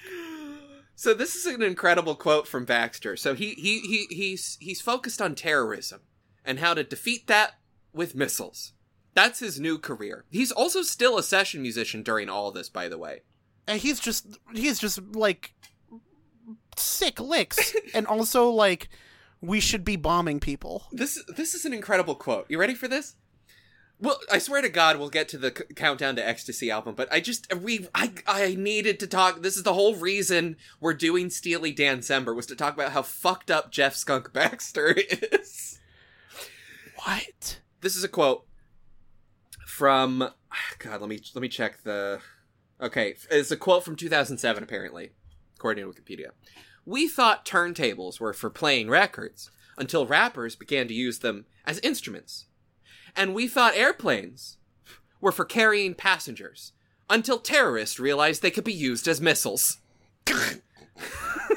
my just my No way! my big thing is to look at existing technologies and to try and see other ways that can be used, which happens in music all the time and happens to be what terrorists are incredibly good at. You know, uh, terrorism is just like when a rapper uses a turntable. You know, remember 9/11? They were the real Nine- Public Enemy Limited, if you ask me. 9 11 and Jay Z's The Blueprint came out on the same day, Coincidence? I think I- not. according to Skunk. So oh that's oh my Skunk. god. And we'll be listening to more of his work on Countdown to Ecstasy, Steely Dan's second debut album. It actually came out like seven months after this first one. That's kind of partly why I called it that, because it's incredible that they cranked out this good of an album directly after an already very good album. yeah, they were just like kind of knocking them out. Wait, yeah, you're kidding me. Yeah, November 1972, Can't Buy a Thrill. July 73, Countdown to Ecstasy. That's fucked up. Yeah, and ideally it was probably done before July too. Well, yeah, it was probably recorded in the months previously. Yeah, I mean that's how time works, Nikki. Yeah, but exactly. But um, yeah, that's. I mean, that's incredible. Wow. I think that maybe Bodhisattva is my second favorite song about being Bodhisattva. yeah. What's your first? Bodhisattva Vow by Beastie Boys. Okay, yeah, I was hoping you'd say that one. That is that is the number one pick. This one's number two. I don't know. This is this isn't about being Bodhisattva. This is about a guy who's just. I I kind of got the sense now. I I, I don't know. I'm this is all my interpretation, but like the, the chorus of Bod, uh, of Bodhisattva. Can you show me the shine of your Japan, the sparkle of your China? Can you show me? And then he says, "I'm gonna sell my house in town. I'm gonna sell my house in town." Right? Yeah, because you know Buddhists they renounce all their worldly possessions. I think it might be something. But selling isn't renouncing, is it? That's eh, because Sort of, you I because guess- you are seeking a cash value for the home. right, right, right, right. I think that's like just like a weird way of No, putting it. Well, so that was why. That's what led me to my interpretation that this is a guy who's caught up in some like you know hippie subculture. He wants to get more. Yeah, You know, he's trying to get into Buddhism, but his heart's not really in it, and he doesn't quite get it. and he's kind of misinterpreting it a little bit. Yeah, like, and so, and even here, like, this was interesting. Um, the ge- the genius annotation for the the the shine of your Japan. I wondered what that meant, and this is interesting. I'm glad that to know Japan used here as a double entendre. It refers both to the country of Japan, where Buddhism is popular, and to Japan Black, which is simply referred to as Japan sometimes, which is a black lacquer used in the United States during the early 20th century in the fabrication of products that are meant to be associated with Japan. So people would would manufacture like plates and they were supposed to evoke Japan so they'd use like a special lacquer. Right, right. And I think I have that like the idea of that in my brain. Some about that feels like xenophobic. Well, that's what I mean is I think the right, I think the the um what like just call oh like calling it uh Jap- like Yeah, being like, "Oh, these are this is the Japanese colors," you know. oh well, yeah absolutely right well that's why i think it i think that's why it's included here is like the the the protagonist of the song is like talking about like fine china and you know dishes with japan lacquer on it and it's like that's not what buddhism is about what are you talking about Yeah, completely just misinterpreting. plus what- it's got what- it's a really it's a blues number so it's it's it's like tonally it doesn't like vibe with what you think about when you think of buddhism so i i think it's a really fun i think it's a really fun song right. It's it's fun. It's fun. Uh, it- yeah, it's it's it's definitely like a like a sardonic kind of take. I, sardonic's a Much really like good a- word for this album yeah, I would say so. the whole damn thing, including Also, I- what? real quick, I wanted to mention Yeah. the uh, the album cover. Yeah, let's talk about the album cover. Real quick, I love the font choice. The font choice that is you know the classic Eurostile font We love uh, Euro used style. by Radiohead on the Bends. Yeah, Um, that is. Um, it makes it feel so modern. It does, and it, it, it the three naked dudes on the cover. I I think uh, they look like ET. No, they look like the they look like the aliens from Mac and Me. You know what? Yeah, the McDonald's film Mac and Me, Yeah. and it's great that you know Michael McDonald at this point was involved with. Yeah, Oh, were, Uh, was he? Was he on this album? I don't think so, but also I think it's really funny to make McDonald's jokes. That's fair. Yeah. Uh, but yeah, it's what an album cover. Did you know that they had to add the two extra guys on the left, like the two ghost guys, because um, there were five guys in the band and only three guys on the cover, and literally the record label was like, "You need to add two more guys, or else people are going to be confused." No, what really? Yeah, What? That's so stupid. That that's really stupid. And you don't also think like the the like. That's such a classic, like, oh, well, our audience is very stupid. You shouldn't scare them by being abstract and even even a slight way. That, like, I'm really glad doesn't.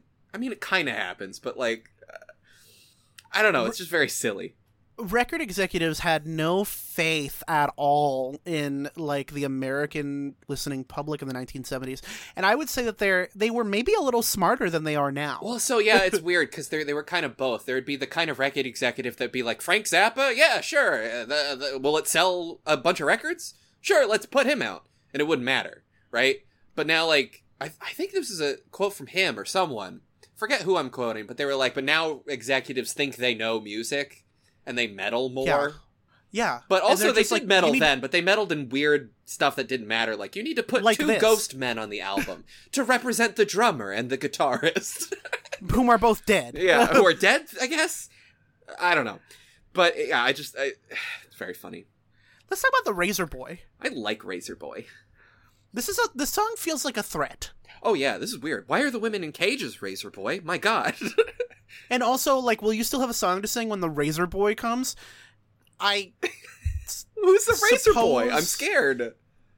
I suppose that sounds to me like the Grim Reaper, and this annotation is backing that up. Oh, of course. but also like women in cages the razor boy is coming this seems i am unsettled by this song yeah, this is a song about death. It's gotta be. Right, will you still have a song to sing when the Razor Boy comes and takes your fancy things away? Will you still be singing it on that cold and windy day? I know I'm gonna die in winter. So yeah that just it speaks to me. yeah exactly it's just it's a sad sad uh, state of affairs i think Oh man, and it just so Bodhisattva it hits you with like a big blues number, and you're like, okay, so they got the rock, but where's the jazz? And they're like, hold up, you thought we didn't have fucking jazz anymore? Oh, you, Yeah. th- oh, you stupid little, hey, hey, hey, they thought we didn't have jazz. Well, guess what, bitch? It's Razor Boy now. check it out steely they don't think we have jazz Hit him with the jazz, Dan. It- And they did. They hit him with that jazz. Oh my god, Yeah. it's so good. This album is like, it's like i wow. would say they it's the better of the two I, well, it, it absolutely is. Um, it feels more like like they, Complete. they understand now, like they get it.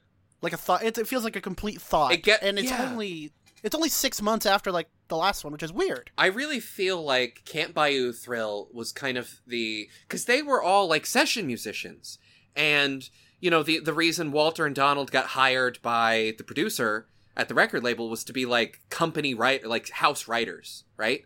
right So I think it was more of just like Can't Buy You a Thrill was just like, okay, well we know we can write songs. Let's try and figure out how this album making stuff works. And then I think Steely and Dan kind of like, oh, we like this, and now we get it. And and then Countdown to Ecstasy is is kind of the first like, okay, we know what we're doing now.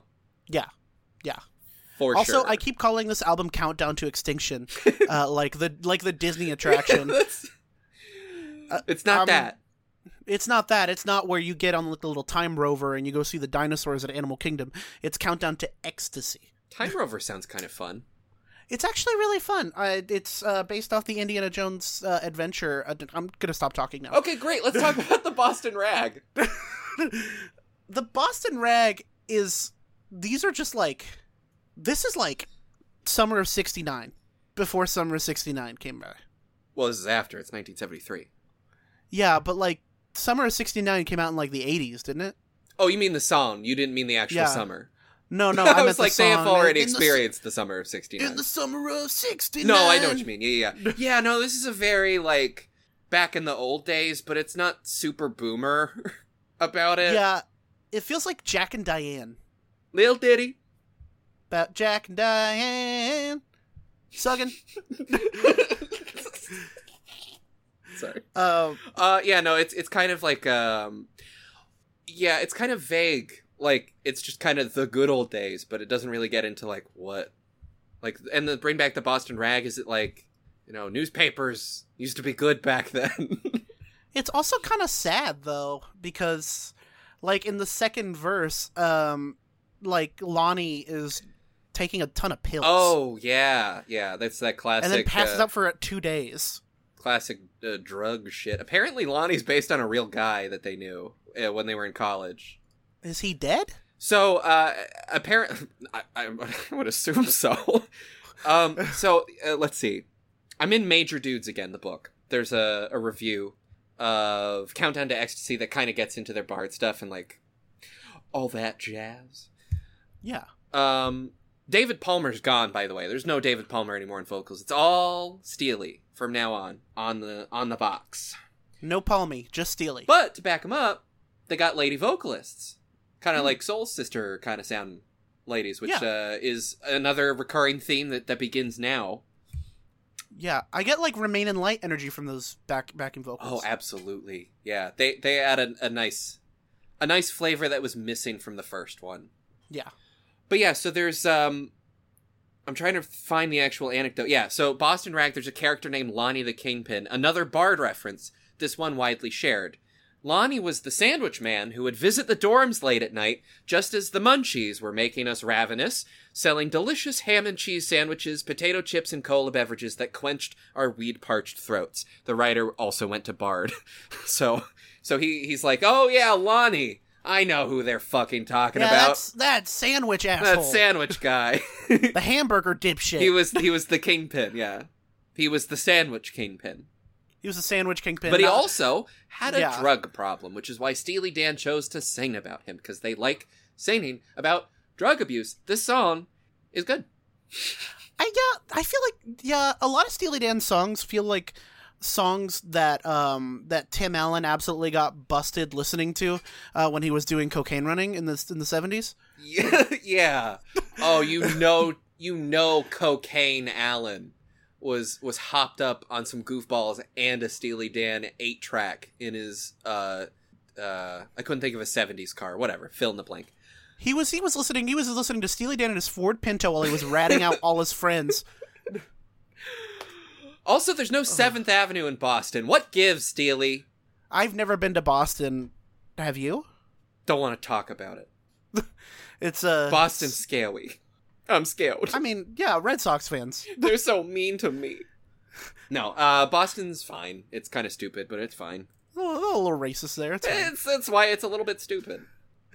Uh, talk about gold teeth. I love this fucking track. Not the song. No, I want to talk about gold oh, teeth. just gold teeth. Yeah, I've been No, thinking about. Um, no, the song rocks. okay, I was joking. okay.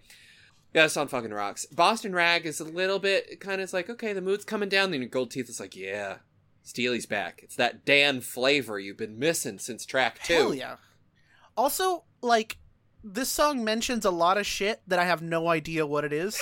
I don't know have what no the fuck this guy's talking about. I have no idea who the fuck Cathy Berberian is, What- but I know it was like a big thing in the 70s and it mattered to people in the 70s. Uh, she can't sing one roulade. I don't know what a roulade is. oh, she's an American soprano and composer. She kind of looks like Yeah, no, she wasn't a soprano. Oh. Uh she kind of looks like a like a proto a proto um Dolly Parton, but I think it's just cuz she's got really big hair. Yeah, the big hair is. I've been confused. I, I thought I've seen Dolly Parton in public, but it was just someone with big hair. That's happened to me Yeah. before. Yeah. That's happened. Yeah, you just that that just I rush up to them and I and I go, Dolly, we share the same birthday, and then they go, "That- I'm not that person. I've been so I'm I've been looking for my entire life, looking forward to the day I meet Dolly Parton so I can tell her we have the same birthday because I want to know what she'll say about it. Have you been to Dollywood? It's really easy probably to find her maybe. Because I'm not Huh. made of money. There's like it's like 40 bucks to go. Yeah, but I gotta fly there. That's true. Yeah. You got to go there. Yeah. And you also got to like drive. There- There's like, there's like no airport or anything. They Um, should have an airport at Dolly uh, at, at Dollywood, Dollyland. I should be able to land at Dolly. Yeah. Um, I think Anyway. there, there's like a big overarching thing on this record that's very much like, you know, no matter what you do, your life is going to catch up to you. That's what it feels like.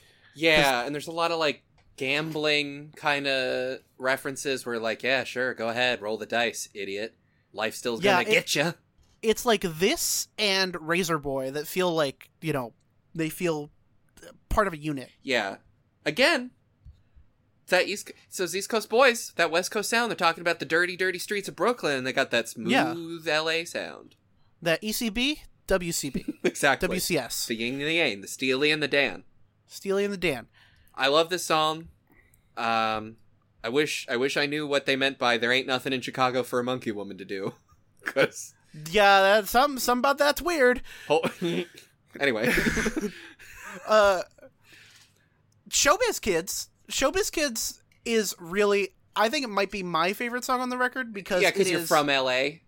It's uh, yeah, I'm from LA, born and raised, and it is very much like firing at the people that I hate. Yeah. Oh my God. Yeah. There's a lot of uh, there's and you know there's New York people. I'm sure they they they were firing shots at here too. But this is all about like another thing that pops up with Steely Dan is their their pure hatred of the of the West Coast yuppie. Um, which And Buddy, that is you know, Buddy, I'm right with fucking join the club, okay? Well, I guess we're joining their club. They were there first. Yeah, they were But yeah, that the kind of that uh, the refrain that goes through the whole song. I I did I do think this song is very much like boy. A lot of the people we've met in LA are really sleazy and terrible, and I think that's mostly what the song's about. But that refrain, they keep saying you go to Las Wages, yeah. Las Vegas, like kind of a play on Las Vegas, right? It is it is Vegas because that is like a nickname for Vegas. Oh, is that a known? Yeah, I've heard heard, lo- I heard I've heard lost wages before. It doesn't make any sense. Because you don't. Um, Because you go to to it- like gamble your wages. Is that? yeah, right? yeah, that's what it feels like, and it also it's a, kind of a mondegreen. It's like Right. it sounds like lost wages. Oh, okay, yeah, okay. See, I, okay, that makes sense.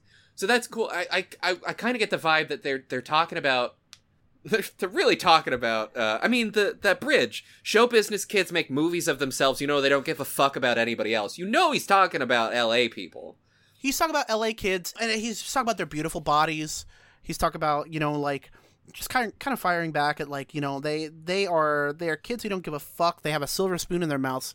You know they got the they got the Steely Dan T-shirt, and for the coup de grace, they're outrageous. coup de gras. They say it wrong too, which I think is Yeah. fun. I think it's meant to be like, well, they would probably say it like this.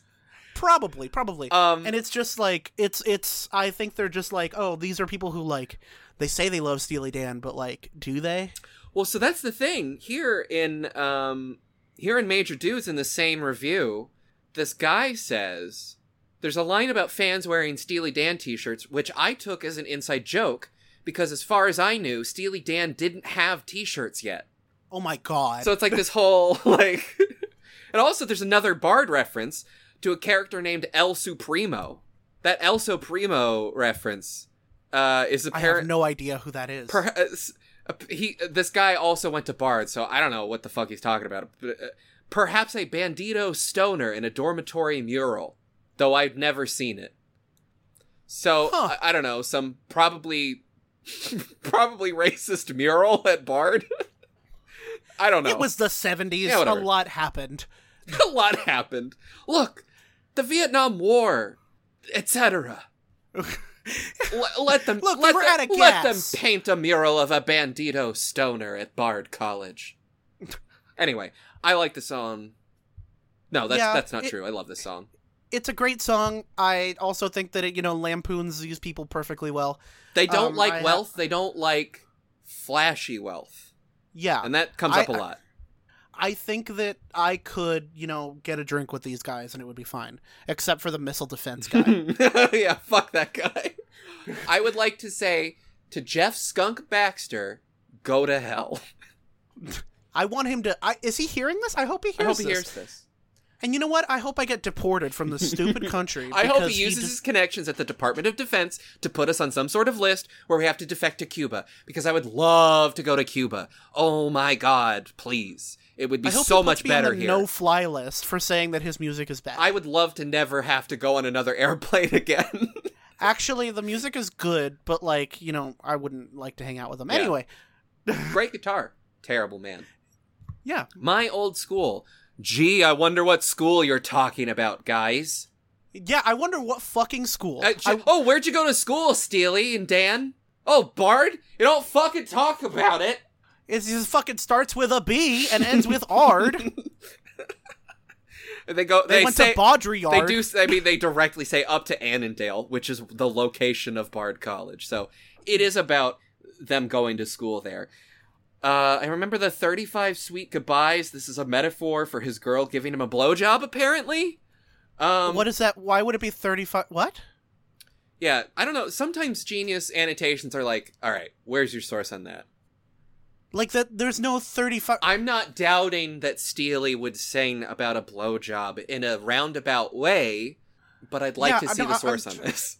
I'm just thinking about like the anatomy of a blowjob. That like there's no 35.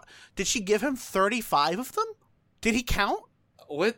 I don't. I don't. It's. It's. We're we're focusing too much on one line. when you put me up on the Wolverine, which is a nickname for the train from New York to Michigan, okay. There's Okay. there's a lot of like there's a lot of inside stuff. There's a lot of references This that is- I don't. I didn't go to Bard, so I don't understand any of this. These first two albums, I feel like you had to go to Bard in the 70s to understand them fully. the thing about Steely Dan, you need to have a high Bard IQ to really get it. Yeah, I feel like I had to go to Bard College. I this. really, I, I, so I think this is about an actual thing that happened. Yes, yes. Right? And also they talk about William and Mary. Um oh, it's about it's about like It's a- huge drug busts. It's a, yeah, there would be drug busts, right? That's what I read. There'd be Yeah. big drug busts at Bard. Yeah, I, I, and I mean that's probably really low hanging fruit, like doing a drug bust at a school. Yeah, it's like- in the seventies. Yeah, of course. Yeah, it's Bard. Yeah, it's a bunch of yeah, it's a bunch of hippies. Oh yeah, oh a bunch of hippies are smoking weed. Yeah, good stuff, fucking Detective Columbo. How'd you figure that out? And that would be Yeah. a reference they understood because it was the the era of Columbo. Yeah, and then later in the song, it was like it's like you know California tumbles into the sea. That'll be the day I go back to Annandale. Like he maybe can't go back to Bard College because he's been drug busted too many like times. maybe he doesn't want to, or maybe he can't. yeah, and it's it's hard to kind of discern what it means. Also, uh, the song ends with them wanting to flee to Mexico. Yeah, except not Guadalajara. that Yeah, that won't do for the girl of the song. Well, I did not think the girl could be so cruel. There is nothing wrong with Guadalajara. No, I think I think I I took that to mean she doesn't want to go to Mexico at all. Uh, yeah, that's and he's fair. like, I "Well, mean, babe, I gotta, we gotta run. Isn't it romantic? go We're to- running away to Mexico together." She's like, "I don't know, Guadalajara." Mm. It's like, what's your problem? yeah, I think this, this this song is like actually maybe one of the more cinematic of the entire album. Oh, hey, yeah. Um, just yeah. There's there's a whole a big annotation about uh, uh, the specific event that that sparked this. Just outside of Adolph's. Adolph's. Uh oh. Whoa! He he sees it. The house. Right there is the house that I was busted in. Donald Fagen says. So Steely himself got busted, uh, gesturing toward a two-story structure nearby. Here finally lies the story behind my old school.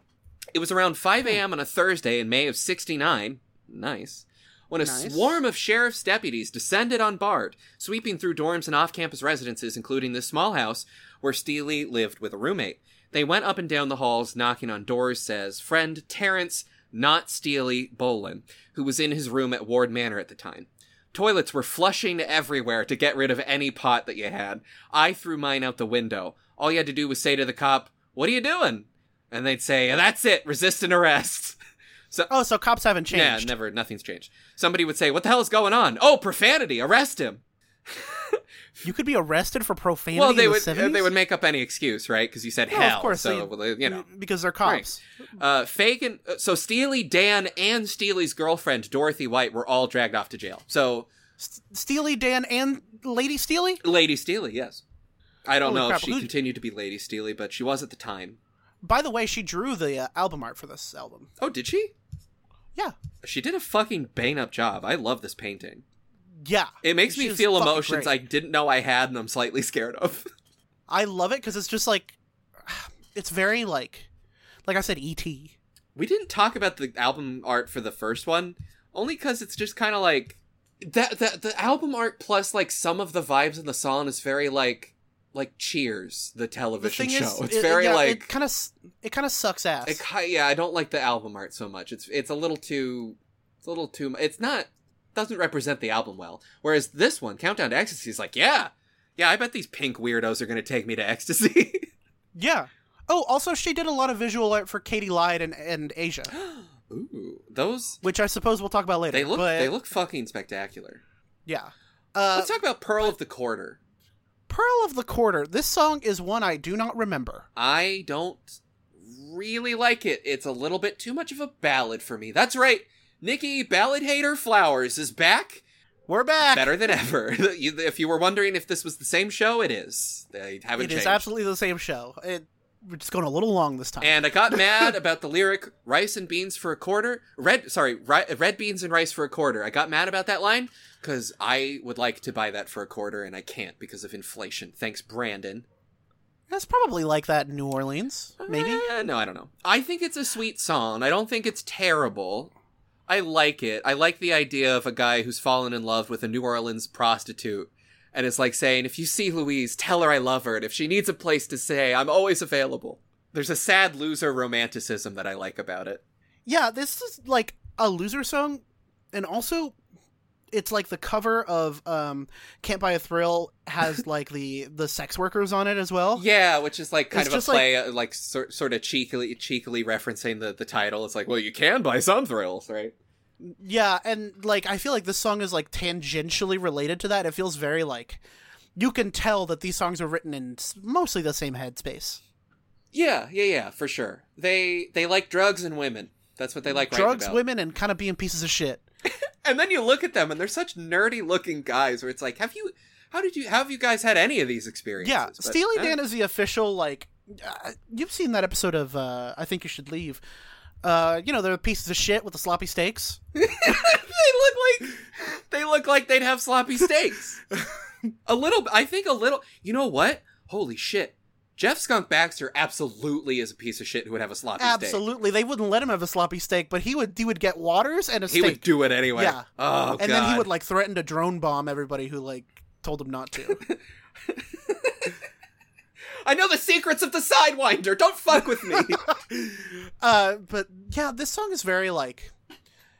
There's like a New Orleans, definitely like an obvious New Orleans energy to it, and uh, they keep doing that where it's very. They keep evoking a specific place. yeah, Like when there's like a New York kind of song, you know it because it sounds a little bit New York. it sounds like they're walking there. but but it doesn't sound because you know how sometimes songs can do that where it's just like it's a little bit heavy-handed. Yeah, yeah, Steely Dan doesn't do it like that. Like it, it- they set they set a place really well, but they don't like they're not corny about it. they're not. Yeah, they're not. They're not super like overt with it, and it's.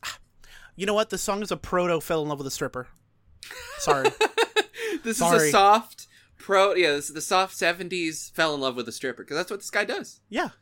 Fell that's love with a fine. You can. That's fine. This Like, guy's that's a loser because he's not because this guy's a loser because like I don't think I don't think she's interested, boy. Uh, buddy. Uh, sorry. Yeah, I, don't- I, I- I don't think he's a piece of shit because he fell in love with a sex worker. I, th- I just think he's a he's a piece of shit because he's weird.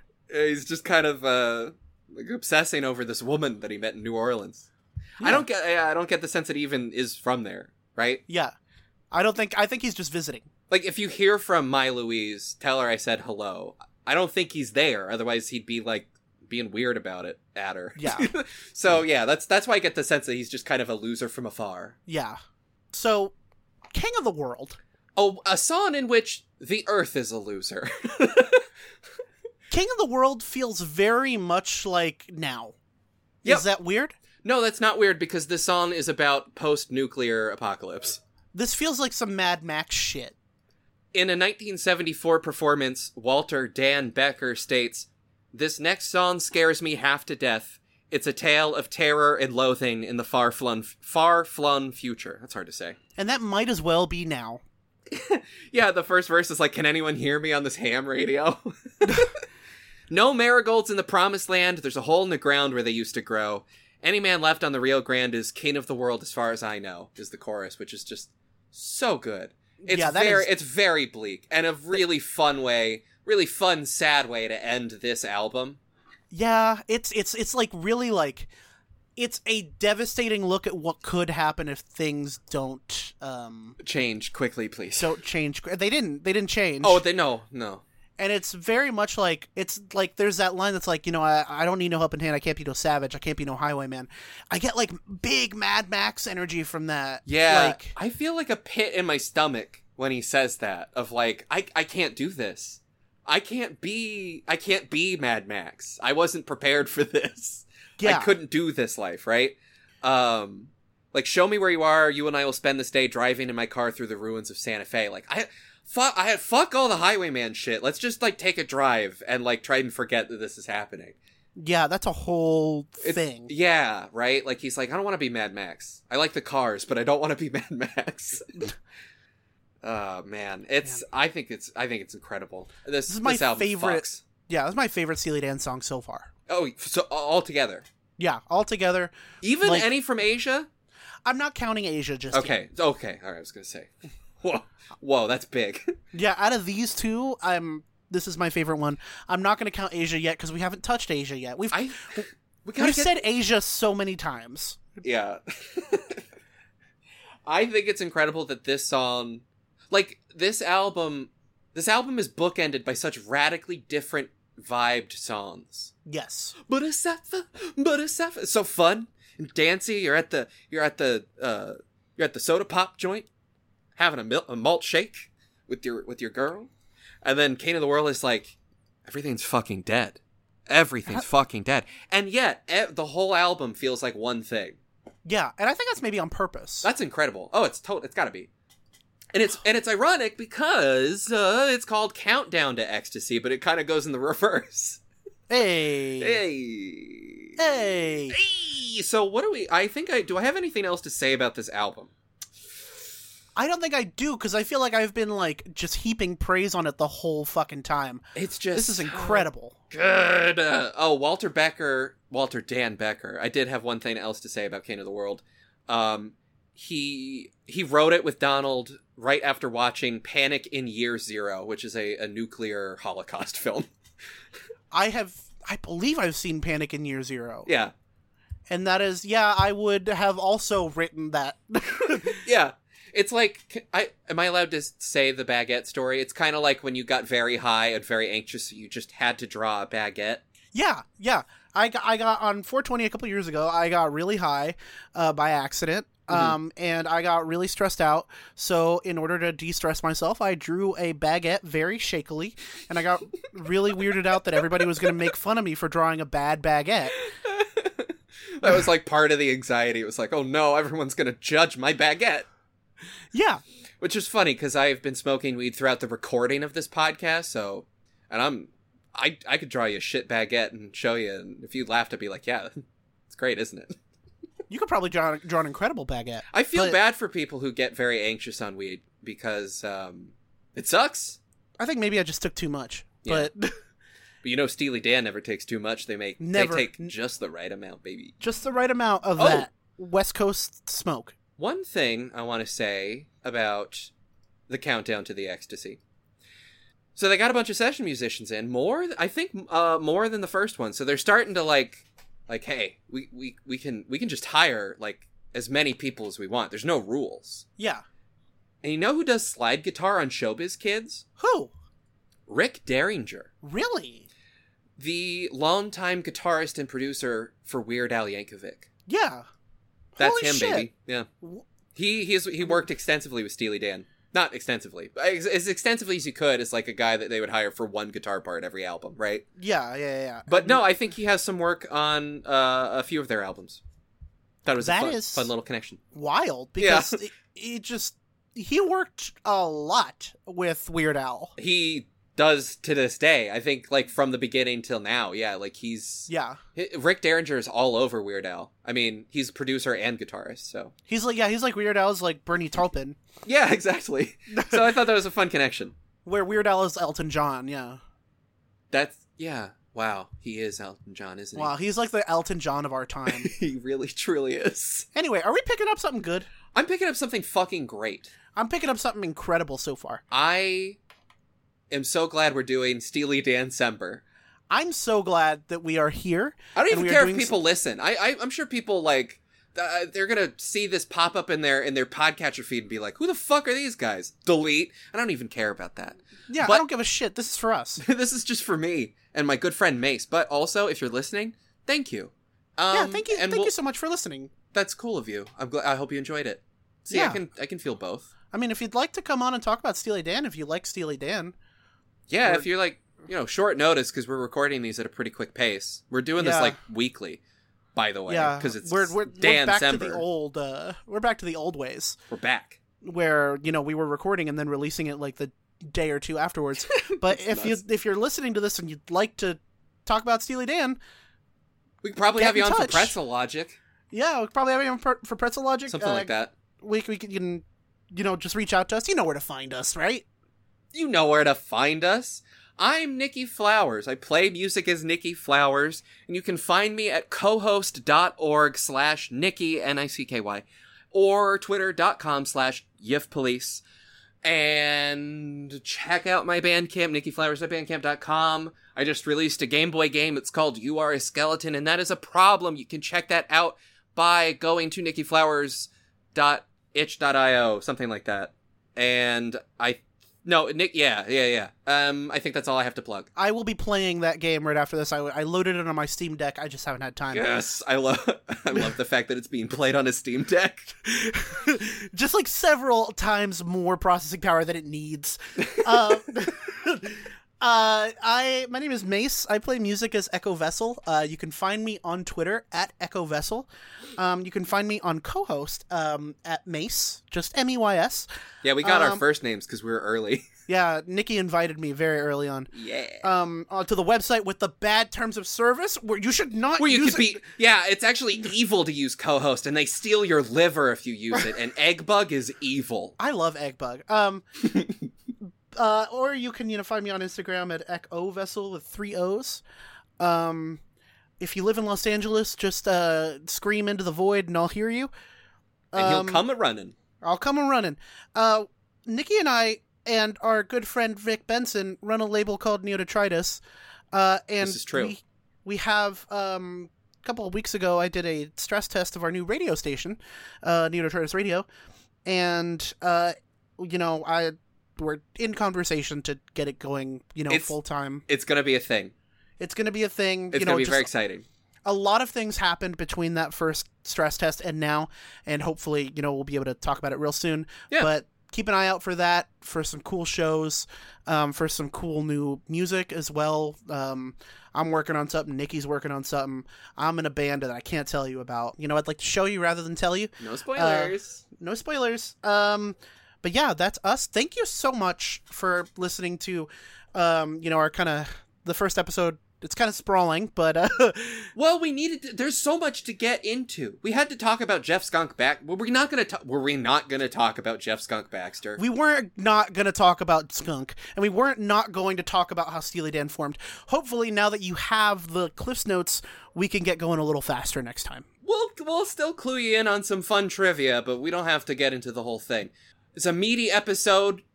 We have a meaty audience, and their hearts are, are full of meat. Their hearts are full of meat. Oh man, uh, I'm not good at ending podcasts. Anyway, thank you so much. So, bye bye. Bye. See you next week. See you next week. Bye.